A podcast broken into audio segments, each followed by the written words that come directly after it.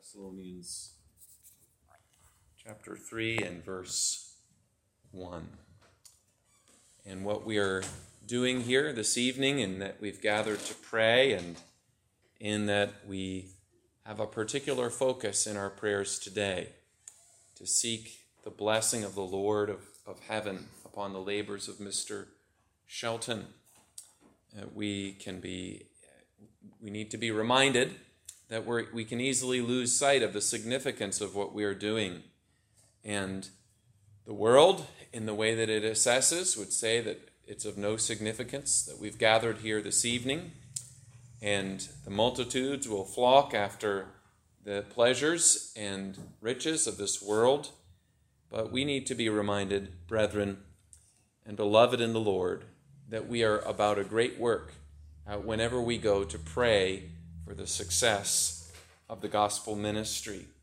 It, Satan would seek to blind us to the power of the weapons that the Lord has put into our hands to be used in faith because he knows that his kingdom is going to be destroyed by the preaching of the word, that it will be the breath of Christ's mouth that consumes and destroys his kingdom.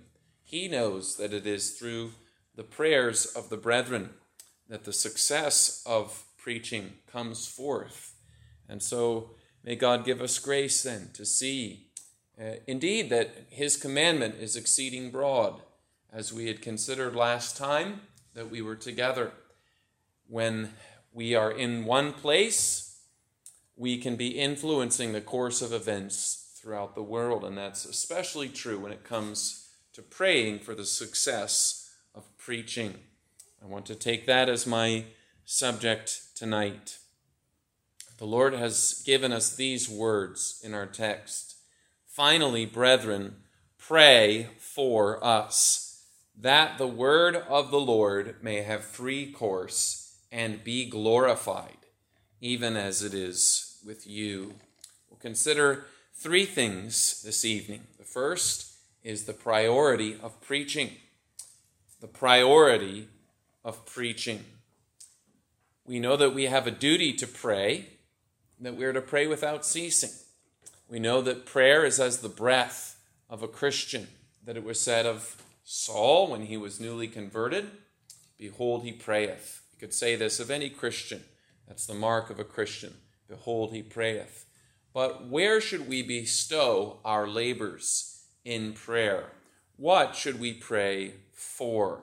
The most comprehensive answer to that question is, of course, given to us in the Lord's Prayer, as we commonly call it, given by our Lord in answer to that question teach us to pray. Now, those six petitions, when we begin to meditate upon them, it should strike us at how much they have to do with the preaching of the Word of God. At the first petition, Hallowed be thy name, but how is God's name made known? What do we mean by the name of God? We mean all that whereby he makes himself known, and especially his word. In, and the preaching of his word is the chief means whereby he makes himself known. And therefore, the first petition, in large measure, is answered through the Lord blessing the preaching of his word. The second petition, of thy kingdom come, well, we read elsewhere about the gospel of the kingdom. And so that kingdom advances through a gospel which is preached in the third petition Thy will be done in earth as it is in heaven. How do we know what God's will is? That's through His Word and the preaching of His Word. How are we made willing to do the will of God? Through the preaching of His Word under the blessing of God's Holy Spirit. So, the Lord's Prayer has much to do with preaching. We have a specific command of our Lord in addition to that to pray the Lord of the harvest that he would send forth laborers into those fields that are white unto the harvest, the provision of men to go and labor, especially as called and sent preachers of the gospel.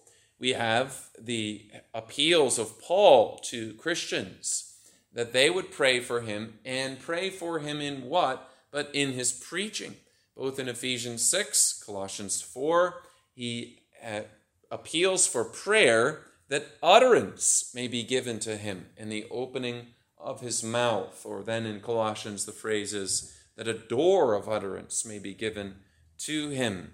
That when he goes to open his mouth to preach the word, that God would assist and bless that preaching.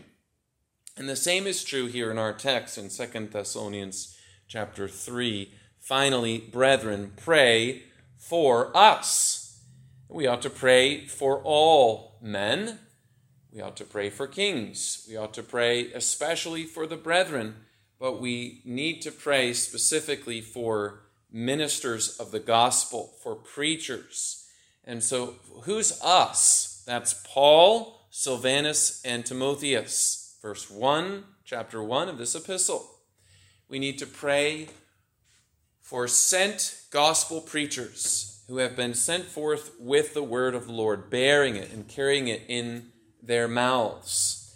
And pray for us to what end? That the word of the Lord may have free course, and so on.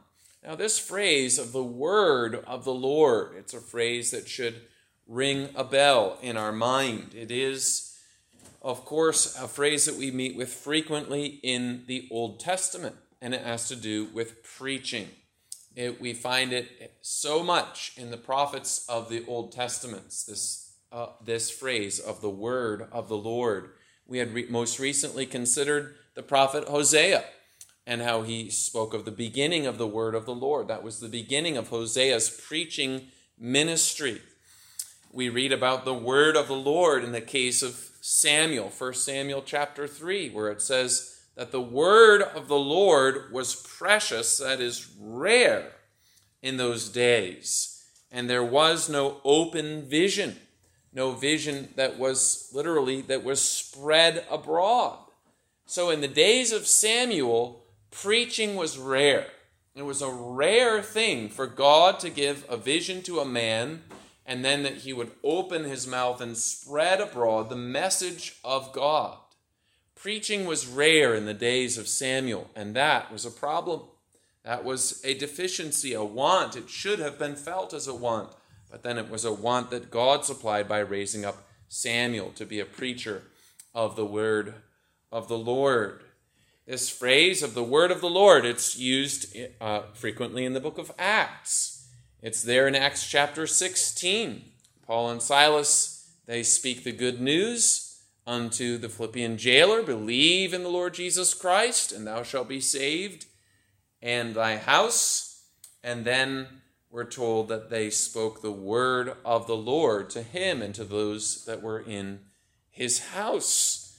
This word of the Lord, it refers to the preaching of the word by God's messengers. And so notice that we need to focus our prayers upon this and that nothing can make up for the absence of the preaching of God's word. Now, there are means that God uses, and we rejoice that He does use them. There are legitimate means that God uses. So, for instance, tracts are a legitimate means of spreading the gospel, and I pass out tracts myself. But yet, I don't imagine in my mind that this is the same thing that's being referred to here with the messengers of the Lord opening their mouth with utterance and speaking the word of the Lord, or likewise conversations that we might have with people that we know and that we meet in the workplace or in our family. I rejoice always and want to encourage prayer, even specifically for that, of gospel conversations with people that we meet. But yet it's it's not the same thing as what's being highlighted here. Pray for us ministers that the word of the Lord may have free course. And in the parallel passages, we understand we're praying for an utterance in the opening of the mouth. We're praying for preaching. Nothing can make up for the absence of preaching. We could pray surely for God's blessing on websites that contain the gospel message, radio broadcasts. All these are legitimate means. But, however, nothing can make up for the absence of a preacher and the absence of preaching. This tells us where we need to focus our kingdom prayers. If we desire to seek first the kingdom of God, we desire to pray, Thy kingdom come, we need to know where and how to focus our prayers. Now, a few things to put uh, an edge upon this point. One thing is the experience of the Thessalonians. And notice how Paul says this in verse 1 Pray for us that the word of the Lord may have free course and be glorified, even as it is with you. So, how did the Thessalonians come to benefit from preaching? We read about that in Acts chapter 17 that Paul uh, and Silas and Timotheus, they came to Thessalonica, they came to the synagogue, they began to uh, prove in their preaching and in speaking uh, that Jesus was the Christ. They began to speak to people. And then they, they had some who believed, and some of the important women of the city believed. And then there was the opposition and the Jews stirred up people against uh, the, the apostles, and they came to Jason's house and they dragged Jason to the magistrates and so on. So Thessalonica would never have had the gospel if there hadn't been Paul and Silas to come there on their feet and to stand up in the synagogue and to speak forth the word of the Lord by preaching. This is why the kingdom of Satan was shaken in Thessalonica. This is why the, Uh, they had turned from idols to serve the living God, because the word came by preaching, first to the synagogue, and then it was also taken then to the, the Gentiles. And Paul had told these Thessalonians about that experience that they had had in, the, in his first epistle to them. He reminded them about the way that they had received the gospel. In 1 Thessalonians chapter 1, he says, verse 5 For our gospel came not unto you in word only, but also in power and in the Holy Ghost, and in much assurance, as ye know what manner of men we were among you for your sake. So the preachers came, they were in their midst, they spoke the word, and the word came with power. In the moment of preaching, there was something more happening than just a man speaking words. God was also speaking and striking home the word to the hearts of the Thessalonians, and their lives changed. They turned from idols to the living God. They were converted. There was a radical change that happened through the living power of the preached word of God. And so now Paul is telling these Thessalonians in his second letter remember about yourselves. Remember that you have benefited from the powerful preaching of the word of God. And therefore, when you pray, prioritize and focus your prayers upon the preaching of the word. Isn't that true of you this evening, dear brother, dear sister, has not God used the preaching of his word in your lives? Where would you be without preaching? Perhaps at times you can remember specific sermons that specific, God used at specific times to break different temptations and to help you forward. Perhaps there are other sermons that they're like the meals that you've eaten day after day after day you can't remember what you ate perhaps three days ago, but you were still nourished by it. Isn't it true that spiritually speaking, you're standing on your feet and functioning because Christ has come to you again and again and he has fed you with the preaching of his word? You have received, and therefore the Lord calls upon you to remember that. Remember how it is with you. Where would you be without preaching? And therefore, when you pray, pray for preaching. Another thing that helps us to see the urgency of this is the danger to the preachers themselves. Verse 2 highlights that, that we may be delivered from unreasonable and wicked men, for all men have not faith. You see, preaching has never been popular. We're told that it doesn't work today, or that if we go to the streets with preaching, that people won't hear it, or they won't like it, or they're not used to that. But the fact is, preaching has never been acceptable. We should accept, we should expect opposition. And so we, we think of examples like John Paton going to the New Hebrides in the South Pacific and the dangers that he was in again and again and again.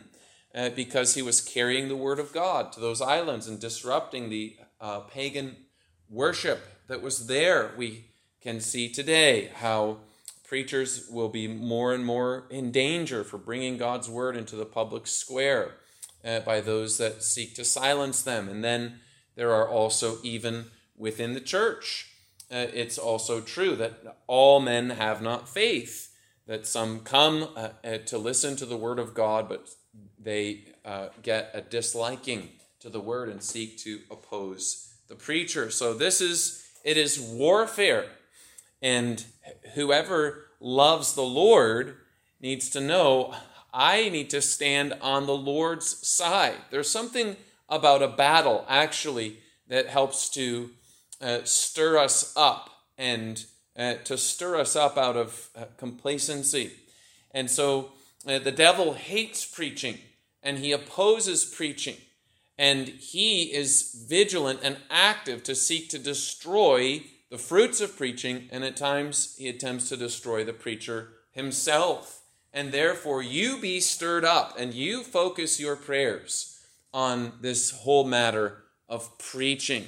Pray for our brother who is about to be ordained as what? But as a preacher of the Word of God. Something significant is taking place in the unseen realm that the principalities and the powers recognize. There's a step of advancement in terms of Christ striding forward and, and uh, uh, claiming the kingdom for himself when a preacher is ordained. Pray for the new preacher. Pray for the preacher that you have in this pulpit. Pray for our brethren in the ministry. Focus your prayers on this matter of preaching. The priority of preaching is the first thing to notice. Secondly, the success of preaching. Not only pray in a general way for preaching, but pray that preaching would succeed. And now, this is certainly uh, true that we want to pray that the preacher will be faithful no matter what happens, whether or not his message is uh, received or not. But I do believe that this here in verse 1, it's directing us to pray for the success of preaching. First of all, the Lord directs us to pray for preachers so that his word may have free course, or simply here the word refers to running, that the word of the Lord may run. And that echoes what I pointed out to you Psalm 147. He sends forth his command upon earth, his word runneth very swiftly. In providence, in governing the world, God sends his word and the creature obeys immediately uh, because of the powerful God that he is. And so should be we should pray the same would be true in uh, the realm of redemption, that the gospel word may run, just like God's word of command to the creatures. And uh, Christ has wrought a wonderful redemption. Christ has laid down his life and he has risen up from the dead. Redemption is accomplished, all has been paid.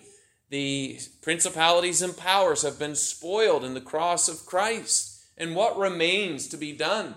Nothing needs to be added to the sufferings or death of Christ, but all that Christ has done needs to be taken and applied. And how is that done? But through the Word. And therefore, we ought to pray that this Word would run, run swiftly. And that implies several things. It implies that we should pray for swift messengers.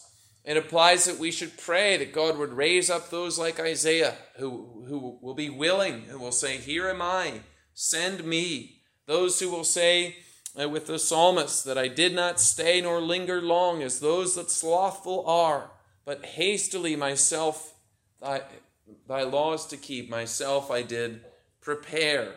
If the word is to run, then the messengers must run. We even have examples in our Bibles of, of stirring up a minister to take heed to his ministry. Colossians 4, verse 17, and say to Archippus, Take heed to the ministry which thou hast received in the Lord, that thou fill it, that thou fulfill it. The Christians are supposed to remind Archippus of his ministry and to take heed and to see that he fulfills it. So we should pray, yes, that God will raise up new ministers and that God will quicken the steps of those who are in the ministry. We, we should pray that the word would run in the sense that it would advance into new places. David Speaking of warfare, he said that by his God he could overleap a wall. And so we should pray that the gospel would leap over walls, that it would reach into places where it has not been preached before. What about Iran? What about Pakistan?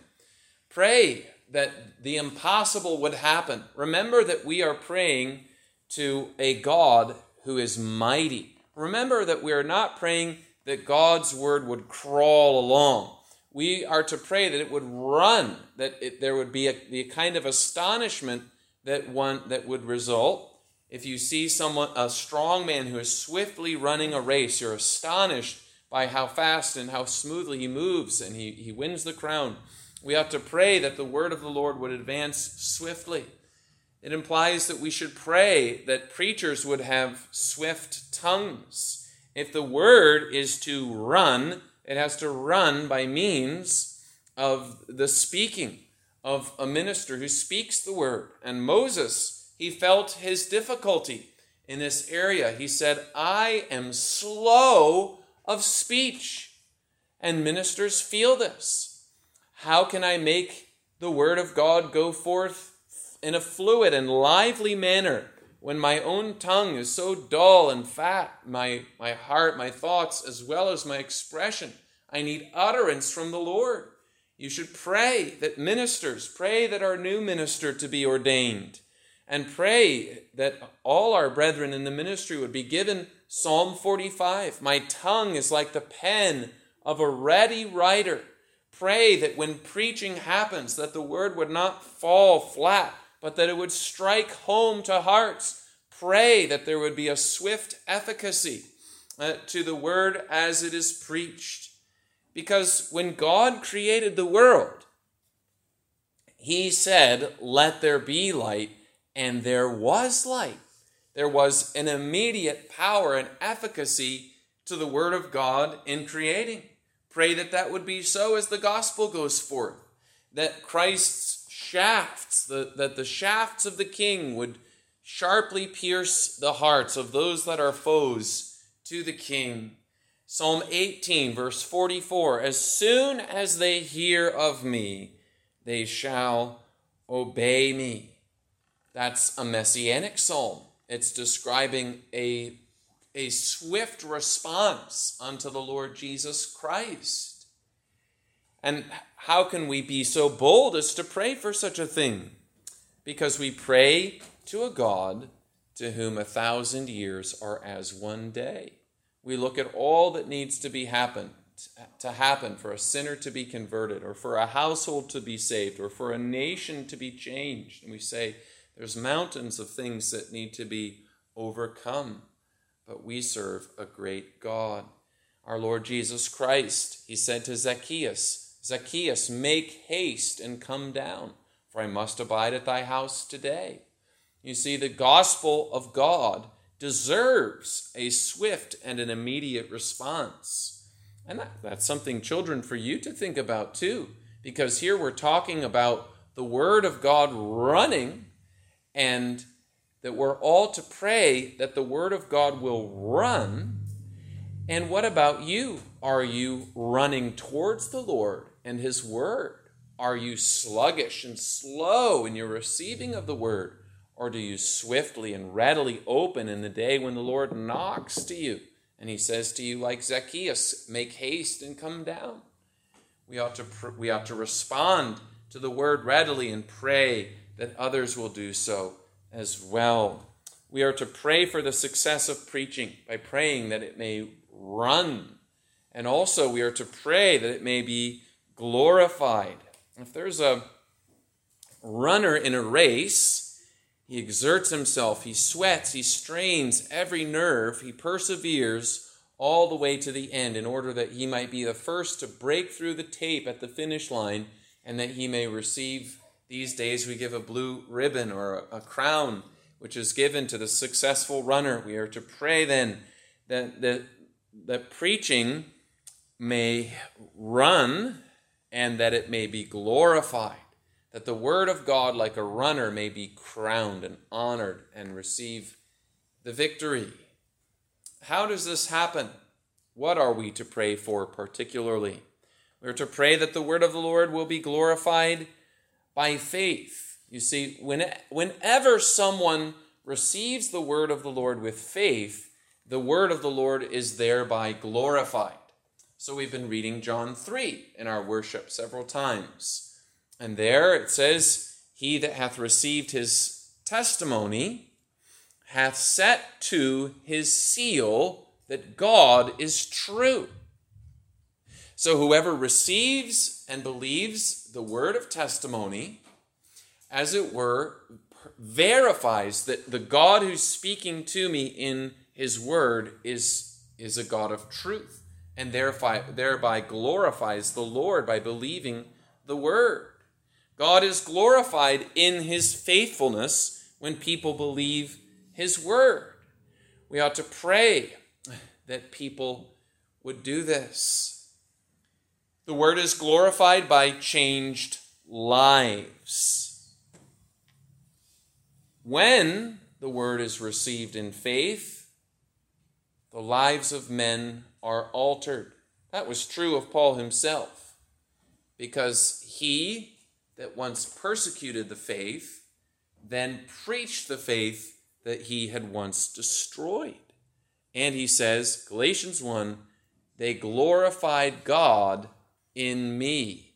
We can't believe what change has happened to this Saul of Tarsus, and that he now preaches Jesus and his resurrection let the word of God be glorified by changed lives. Just begin to think about this. If a notorious sinner, a hardened person, were converted and his life changed, think of how much praise God would receive. We would all praise God when, when that first happened, and we would be talking about it. It would give pep and zing to our Christian lives. It would loom large on our horizons. Here we are in our church and we're, we're praying, and, and the Lord works and He saves someone. We'd be talking about it all week long. We'd be praising the Lord. And then there would be more and more people who would come to know this converted person. They would say, What a wonderful thing God has done. And, and then there could be future generations that would praise the Lord for this this one who has been converted. And then there's all of eternity in which God will be glorified and glorified and glorified for this one lost sheep who has been found and brought back effectually by the Good Shepherd. This is a spur and a motivation. We want to pray strategically. What can we pray for? That God may be most glorified. We ought to pray for the conversion of souls through the preaching of the Word of God. We ought to pray against things that would bring shame upon the Word of the Lord. We ought to pray that those who profess the Lord would be kept from scandal, from returning like a sow to her wallowing in the mire.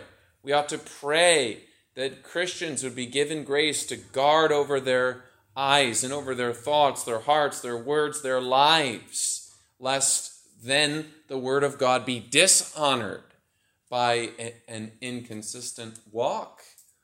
We should pray that the word of the Lord would be, be glorified in the experience of the Christian.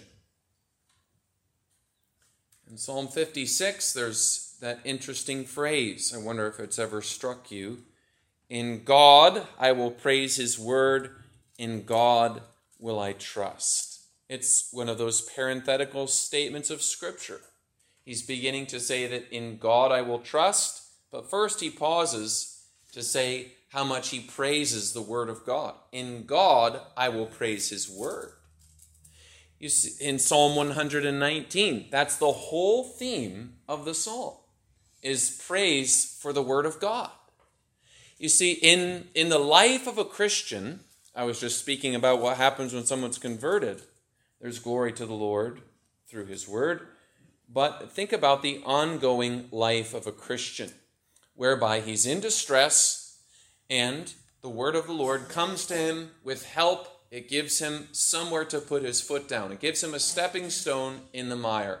And oh, how he praises God for his word, which is given in this timely way to help him. He is uncertain which way to go in his life, and he receives counsel and wisdom from the word of God and he praises God for what's been supplied to him. In the experience of Christians, the word of the Lord is glorified. We should pray that this would happen as preaching goes forth, that timely, accurate preaching would come home to the hearts of the believing hearers of the word, that they would see its value in their experience. And also, we should pray that the word of the Lord may be glorified in the last day. Because surely, if the word of the Lord is like a runner, and we're praying for the glorification of that runner in his triumph and his victory, we're, be, we're thinking then about the, the finishing of the course. It's one thing now for a preacher, for a minister to fight the good fight of faith and to finish his course. But it's an even greater thing for the word of the Lord itself to run all the way to the finish line and to be glorified. This is bringing before our mind's eye the certain hope that we have that God's word on the great stage of history will not return unto him void, but it will accomplish his purposes, that the gospel will bring forth a great harvest from the face of the earth. And then that moment will come when faith is changed into sight. And when we will say it will be like the Queen of Sheba, we'll be saying the half of it wasn't told to us. Everything that was told to us in the word of the Lord was true, and then more that we couldn't possibly have imagined. And then, brethren, will not the word of the Lord be glorified in that day? We should pray for preaching, that's our priority, and we should pray for the success of the word.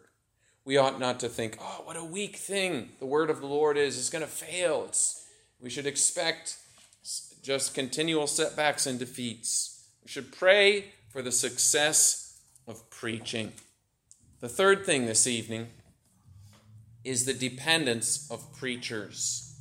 Paul says, finally, he's taking up a new subject. Here's a, su- a, remaining subject that I want to address with you. Finally, I've told you about Antichrist, chapter 2, and finally, brethren. Brethren whom I love. Brethren, he had a particular affection for this Thessalonian congregation. He said that as a nurse cherisheth her children, that we were gentle among you. He says we labored night and day, working with our own hands, so that we wouldn't be chargeable to you. We took the burden off of you. We ministered to you. Dear brethren, brethren, brethren, pray for us. In that you see Paul as an apostle, his sense of need. Now, Paul, he had great grace. Paul, he had gifts, exceptional gifts. But notice how he doesn't stand alone. He sees his need of God's help. He needs help that will come from heaven, and it will come by means of the prayers of his brethren. It could be the weakest Christian, the newest Christian, the most obscure Christian, but he needs the prayers of every Christian, and that's true of our ministers, our living ministers today. Brethren, we need your prayers. Pray for us. So notice that this is an imperative that God is addressing to his church. This is a duty that you have to pray for ministers so that the word of the Lord, so that preaching may succeed, that it may run and be glorified. And so, because it's a duty, that means that you neglect it at your own risk. So, just to get, a, get you to think about this, if things are going wrong, if we're having chastisements, if things are failing and falling down in our lives, one question we should ask would be Is there a duty that I owe to God that I'm not fulfilling? I'm not saying it's always that, but you need to think about that. And if there's a duty that you're neglecting, what would that duty be? Is it possible that you're failing to pray for ministers so that they would be able to preach by the blessing of God with success? Because to not do this is to not obey a command of God. And that means you're incurring the displeasure of God. This is something to think about and take to heart. Add to that also. Now, this is an imperative that God gives to you. Finally, brethren, pray for us. And the success of the preaching of the gospel comes in answer to the prayers of the brethren. So I know just as well as you do that God is sovereign. I know just as well as you do that not everyone is going to believe the gospel. And that note of realism is certainly struck right there in verse 2 For all men have not faith. We should pray with realism, recognize not everyone's going to be saved. God saves his elect. We recognize that. But the God who is sovereign uses means. Why does the gospel not succeed with certain people? Yes, because God is sovereign and he's decreed who, who he'll save and who he's passing by. But the God of election uses means. So, why does the gospel not succeed with certain people in times and places? Could it be because the brethren aren't praying that it will succeed? Think about it. Make sure that the blame can't be laid at your door. That the word of the Lord did not run and was not glorified because I did not pray that it would. Make sure that the blame is not laid at your door.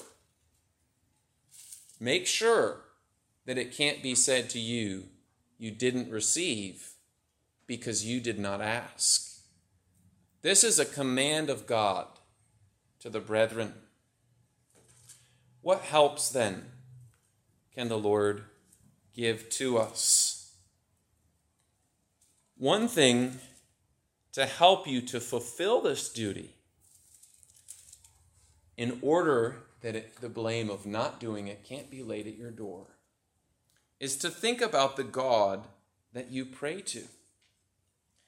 Finally, brethren, pray for us. It's not explicitly mentioned here. Pray to whom? We don't have one of the divine names inserted at, at precisely this point in verse 1, but the whole Bible tells us something about the God that we pray to.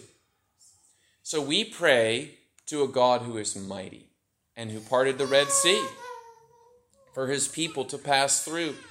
We pray to, the, to a God who's still the same today as he was when he created the world by the word of his power.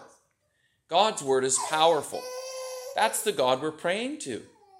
We pray to a God who is gracious and merciful, long suffering, abundant in goodness and truth, pardoning iniquity and transgression and sin.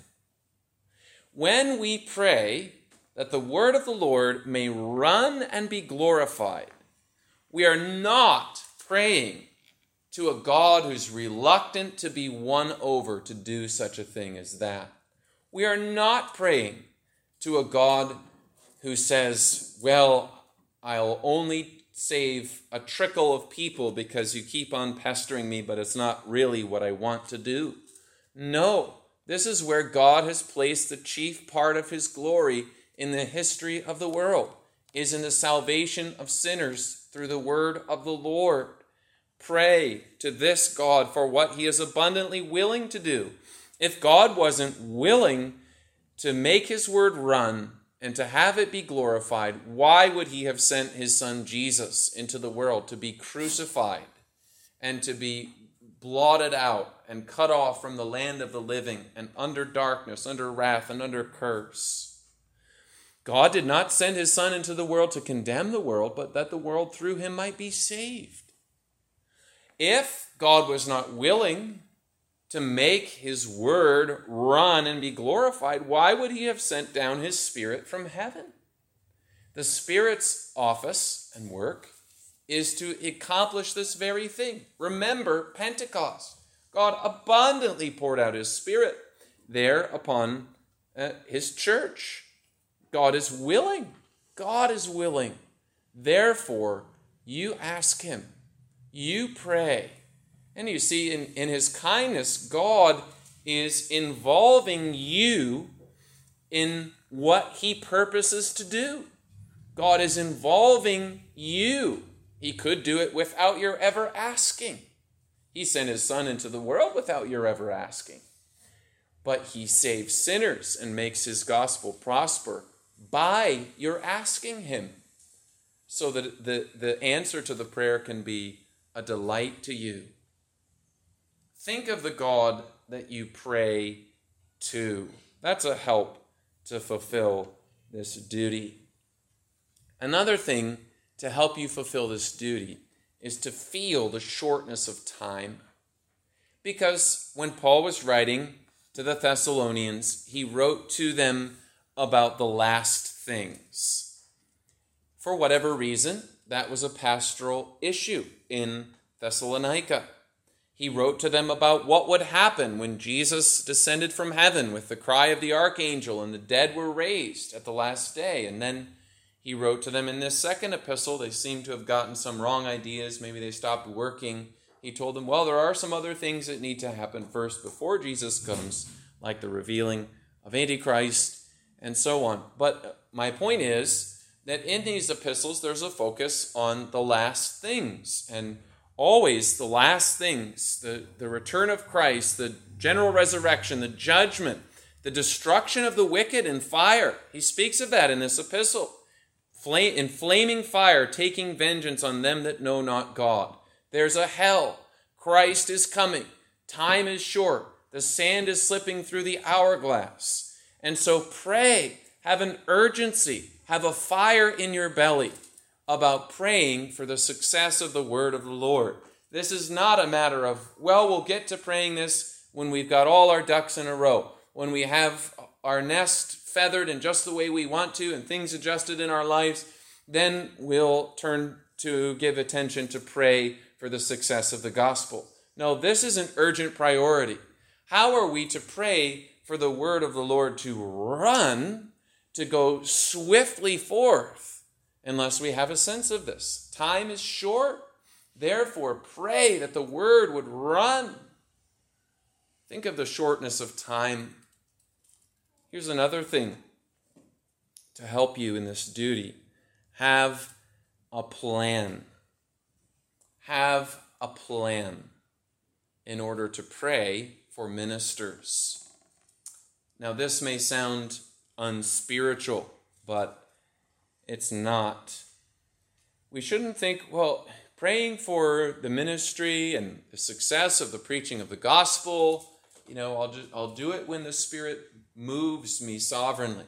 Well, praise the Lord for those times when He comes in with the, the, the wind of the Spirit blowing upon us and stirring us.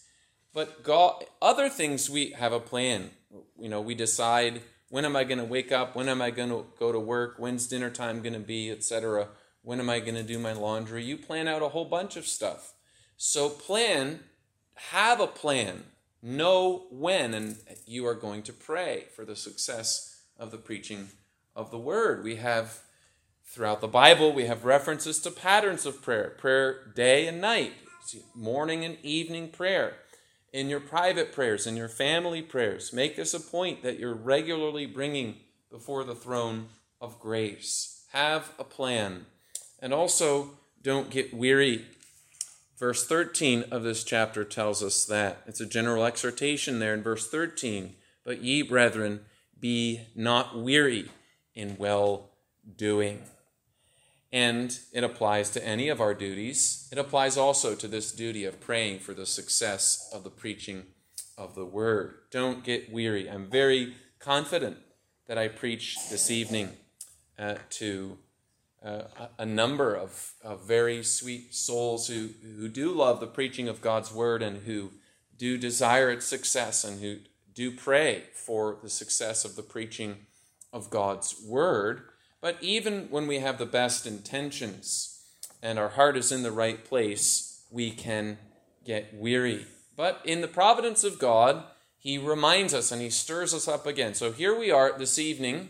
Uh, we have been called upon to observe a fast day for praying for the success of a minister in his proclamation of the Word of God.